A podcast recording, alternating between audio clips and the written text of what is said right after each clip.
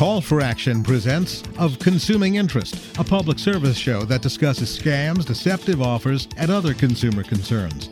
Here's the director of WJLA 7 Call for Action and your host, Shirley Rooker.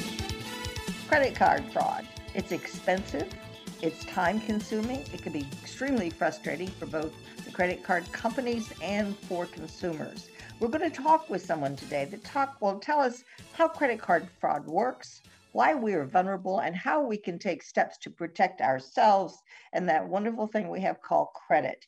My guest is Clarissa Carnero. She is the Director of Credit and, and Fraud Risk at American Express. Clarissa, welcome to Of Consuming Interest. Thank you, Shirley. Now, this is a very interesting subject and one that um, I think an awful lot of consumers have found themselves with charges on their credit card that didn't belong to them. But beyond that, there's other kinds of fraud other than just charges. But let's let's talk about what are the most common types of fraud that target consumers in their credit cards. So we do see fraud happening in different um, types of ways. Um, one is with transactional fraud. So this may be where your card number and maybe some information off of your card number itself um, are compromised. And so the fraudster only has information about your card, um, but they don't know anything more. We also see other types of fraud that um, start to increase in severity. Um, for example, you might have account takeover. And this is where a fraudster not only has your card information, but perhaps they have additional details about your identity. They might know your social security number, or they not, might know some um, personally identifying information that will help them uh, pretend to be you and call into the financial institution. And then the last fraud that I'll talk about is fraud application. So this again is when a fraudster has a lot of your personally identifying information like your social, and then they go and try to apply for a credit card account um, without your knowledge so that they can go then and have a full account to themselves and, and try to spend. And you may not even be aware of it. Um, okay, so uh, uh you want to give us a little bit of details on how each of these work? Tell me before we go into that. Do you see and do you track where these frauds are coming from? Are they coming from all over the world, uh, which I suspect they are? Yes, you're right. And we do get this question a lot. Um, fraud does come from all over, both geographically and in terms of the people or persons who um, commit the fraud. So it could be coming from Asia, it could be coming from South America, it could be coming from anywhere, or right here in good old USA. We have our share of fraudsters too, don't we? That's so right. it it really is a very aggravating thing. One of the simpler frauds, of course, is when somebody tries to to uh, make a charge on your credit card, and I've had that. I had that happen to me just recently um, and the credit card company recognized it and alerted us and so we had to change the card. But let me let me ask you is part of that accomplished through skimming? Is skimming as common as it used to be where you give your card at a restaurant or something and the waiter takes it back and skims the card and makes a clone of it? Is that the old fashioned technology still working? Um, I'm not sure it's appropriate to say that it's as common as it used to be, but skimming does still um, take place. Um, mm-hmm. Since COVID, though, we know that um, less people are out and about. And oh yeah, yeah. Um, the the activity you described is less likely to happen at the current moment. Okay, so but it's still it's still a possibility. What yeah. what are the bigger ways that the the more common ways that consumers' credit information is compromised? I'm assuming that hacking has a lot to do with that. Uh, or is it carelessness on the part of the consumer? How would you define it? So, you know, we talk about commonality. One of the things that has, you know, changed over the years is card present transactions are more and more happening through um, chip technology. And so, you know, it's less and less that you are using your magnetic strip on the back of your card in order to conduct a purchase when you are in person. So when you are dipping that card, um, you know, at the grocery store or whatever transaction you're making, um, it is very difficult for a, that's something that cannot be skimmed. It's uh, some, the chip technology is something that can't be um, replicated. Okay. And yeah, and that is a very thing that we're thankful for, right? Yeah, absolutely. Well, then how is hacking the more common way that fraud is accomplished with our credit cards? We certainly are concerned about transactions that are taking place online, right? So we move away from the card present. We know that we're pretty secure there with the chip. But when we think about um, online transactions, um, this is where it's important that we're really trying to figure out if it's the true customer who is making the transaction or a fraudster who has taken that over. So yeah, because now all you have to do is have your credit card number and have a um, generally that little three or four digit ID number um, to to accomplish a lot of stuff online. And is that where you're seeing the major increase in fraud right now? That is certainly where um, we, especially since COVID, so much spend has moved to online, and so that is where we um, certainly heavily monitor. Okay, so now let's look at it from the consumer standpoint. It's an aggravation when the when it uh, happens to you because you got to change your credit card, you got to notify companies that you have a different card, et cetera, et cetera. But beyond that, um, credit card companies really protect consumers in terms of any loss from fraud. But there is a loss, there's a tremendous loss. Can you talk a little bit about the loss to the industry, which of course reflects on all of us? Yes, we know um, from a study with Microsoft that we lose about $454 every 10 minutes. Um, so it's certainly a large loss to the industry. Wow, you and I are going to cost a lot of money, Clarissa.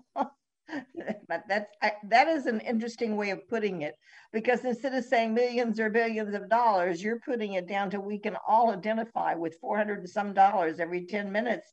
That's a lot of money going out the door. Yep. And now i know that that um, there are many innovations and you talked about the chip card which helps protect the card from from uh, cloning or uh, skimming so that that is one of the major steps in technology. But computers not only help you all to protect against fraud they also help the fraudster commit the fraud. And so i'd like to talk a little bit about um, how we protect ourselves as consumers. We're going to have to take a, a short break here just to let people know that they're tuned in to of consuming interest I'm Shirley Rooker. My guest is Clarissa Carnero. She is the Director of Credit and Fraud Risk at American Express. And we're talking about some of the ways that fraud is perpetrated upon consumers. So, Clarissa, um, let's go back to talking about, uh, just a little bit about the fraud and the way it's accomplished what are the signs that consumers should look for that that their account might be compromised? I know you should check your credit card bills you should check online. I mean my husband goes online every day and checks our credit cards uh, to see make sure there's no strange charges. And that actually was what way that we found one of the uh, charges that that was not ours. But at any rate, what are what are the things that you would advise consumers? Because I know that not only are you looking at the risk aspect, you're looking at the education and how do consumers play a part in preventing fraud. Yes, definitely. And we know that fraudsters are growing in sophistication, so it's important that consumers are staying vigilant. And I think one of the most helpful things um, that that consumers should know about is that um, fraudsters are at times they will try and be imposters of the financial institution and so there are three different areas that consumers should really be um, paying extra attention um, as they're doing interactions with what they believe is their financial institution.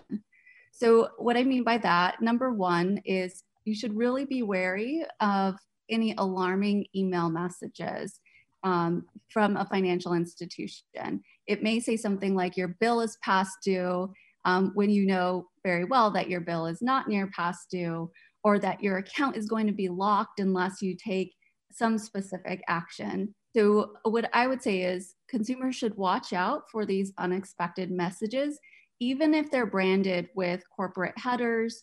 Um, upon inspection, they may or may not have typos, they may or may not have grammatical errors.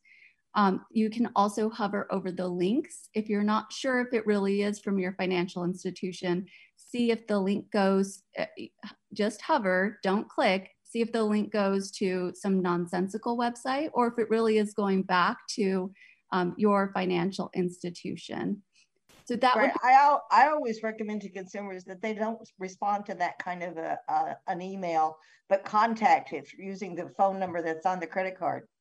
Yep. If you're ever concerned about a communication that you're getting, regardless of channel, the safest thing you can do is call the number on the back of your card. Right. That's the advice that I normally give consumers is use the card so that you know it's a legitimate phone number and you're not responding to an email because if you respond to the email you don't know what you're doing to your computer whether or not you're downloading malware or who are you responding to so um, yeah I, I think calling is is the best bet so what's number two so number two is that you should really um, be concerned about unexpected phone calls from your financial institution um, now we financial institutions will legitimately contact you. Um, but there are also illegitimate um, calls that are taking place. And so, uh, what I'll walk you through is how to discern the difference between this is really American Express that's calling me, or this is someone pretending to be American Express. Um, when uh, our customer care professionals contact you, we have your account in front of us and there is no need for them to ask you for any um, security questions, personally identifiable information, your PIN security codes on the front and back of your card.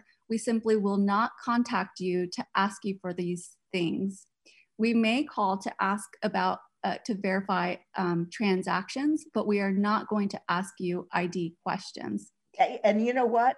That is such a critical point because anybody who's a crook needs to get the information. The company should already have it. And the other thing that I warn consumers about, Clarissa, is the caller spoofing, ID spoofing. You can't believe that it may say American Express, but it may not be. So you have to be very leery when you pick up the phone because your caller ID can lie to you as well. That's an excellent point. And I know that oftentimes we will um, encourage consumers to sign up for two factor authentication, for example.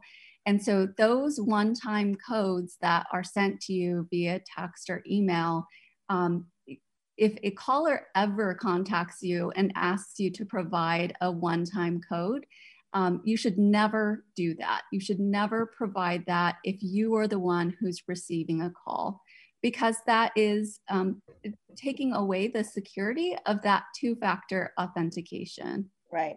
And the other thing is, I tell consumers not to ask the caller for a number that they can use to call back. But again, go to your credit card and get the number to call because they'll give you a number that's going to link to their fraud. I mean, they're not going to give you an American Express number.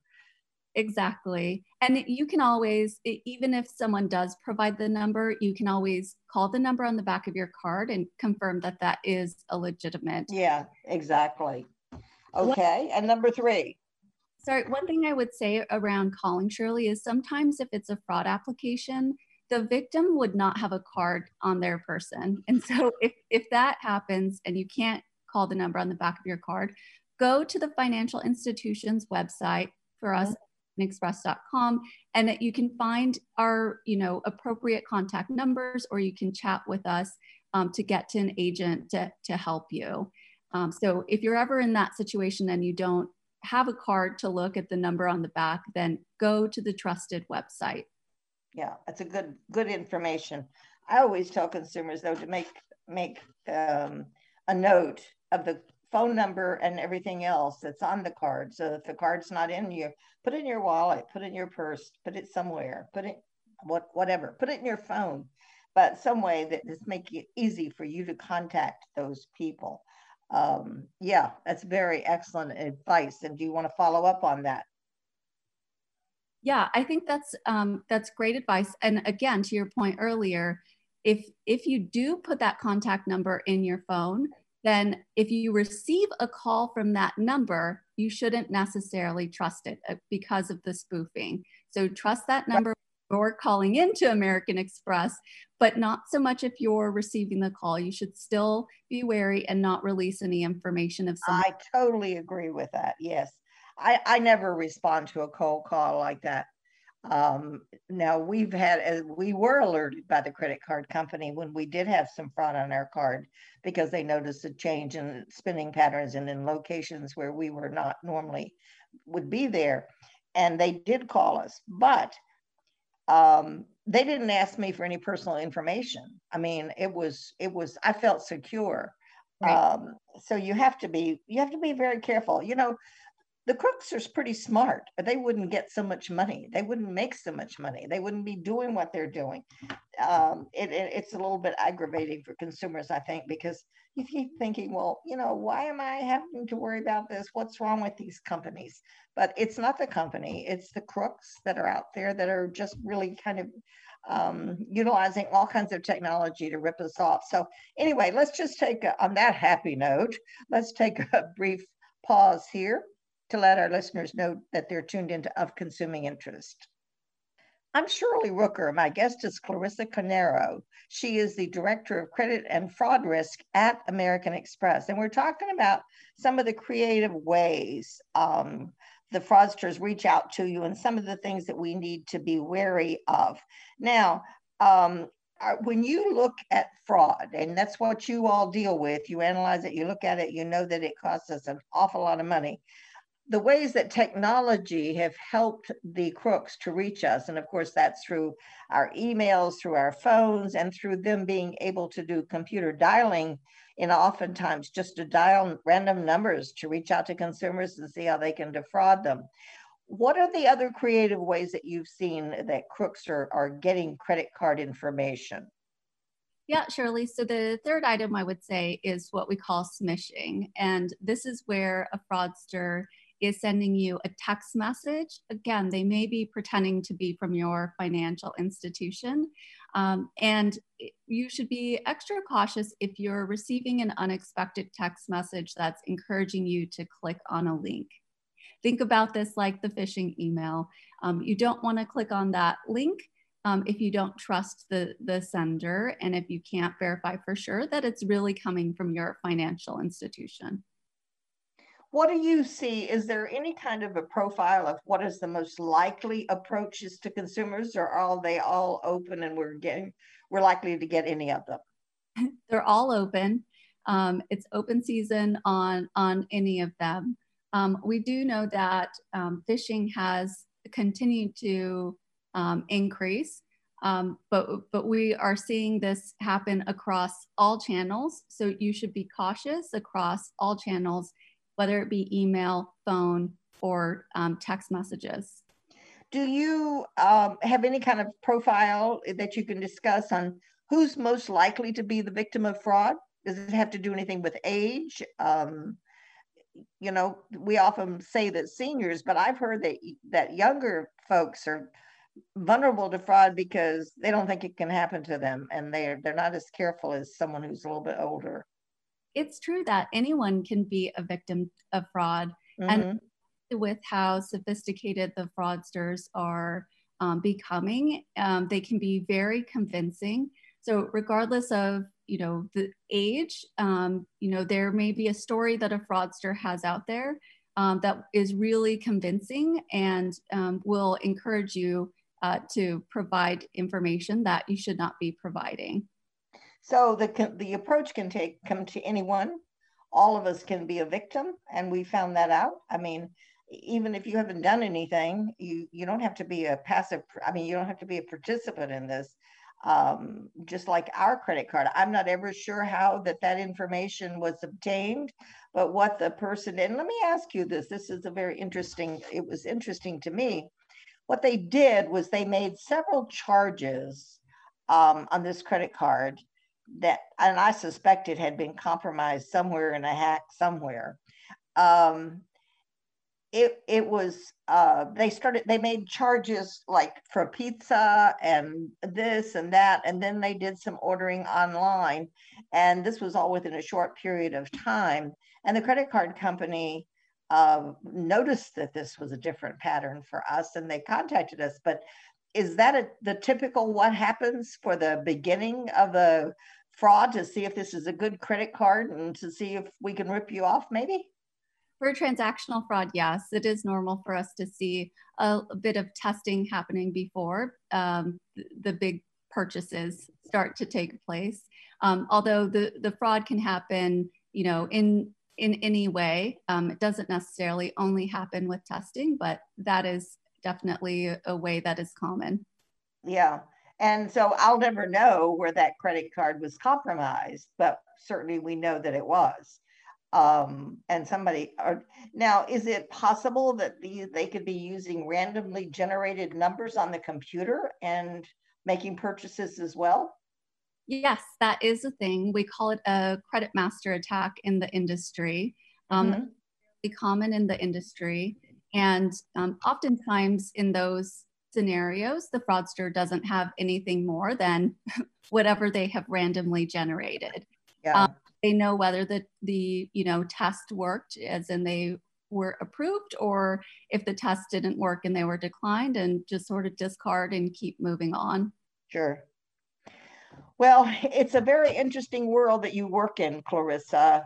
Is there an outrageous an example that you could give us of some uh, credit card fraud an outrageous example well they're all outrageous aren't they uh, it is I think and maybe this is um, one thing that I would talk about is um, people who are victims of scams. There's certainly um, outrage in these examples that we um, come across. Mm-hmm. And so one area that I would talk about is um, when our when customers are convinced to purchase gift cards um, for you know whatever elaborate scheme um, they've been convinced is happening. Um, mm-hmm. and then turn around and provide that gift card number to the scammer. It's a very oh, wow. situation. Yep. That and that'd be so easy to do. You can be convinced to do yeah.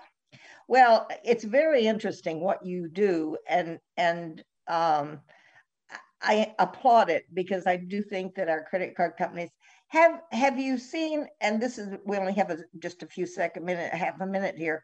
Have you seen that your approach, that the things that you're all doing, is reducing fraud? Yes, absolutely. We just had our 10th generation model um, go in um, over the last year. Um, we know that we are doing a great job in having our card members backs and that we are seeing about 66% less in fraud losses compared to our competitors. So we're pretty confident in our um, ability to detect, detect fraud um, in our industry. Well, I'd like to give you all a pat on the back for helping save consumers money. You're saving money for the corporation, and it just it's better for everyone to hear that there has been a re- significant reduction in fraud. We're so glad to have had you today, Clarissa, for giving us ending on a positive note. And you all have been listening to Of Consuming Interest right here on the Federal News Network. I'm Shirley Rooker, and you can reach me at shirley at callforaction.org. That's shirley at callforaction.org. And we thank you for joining us.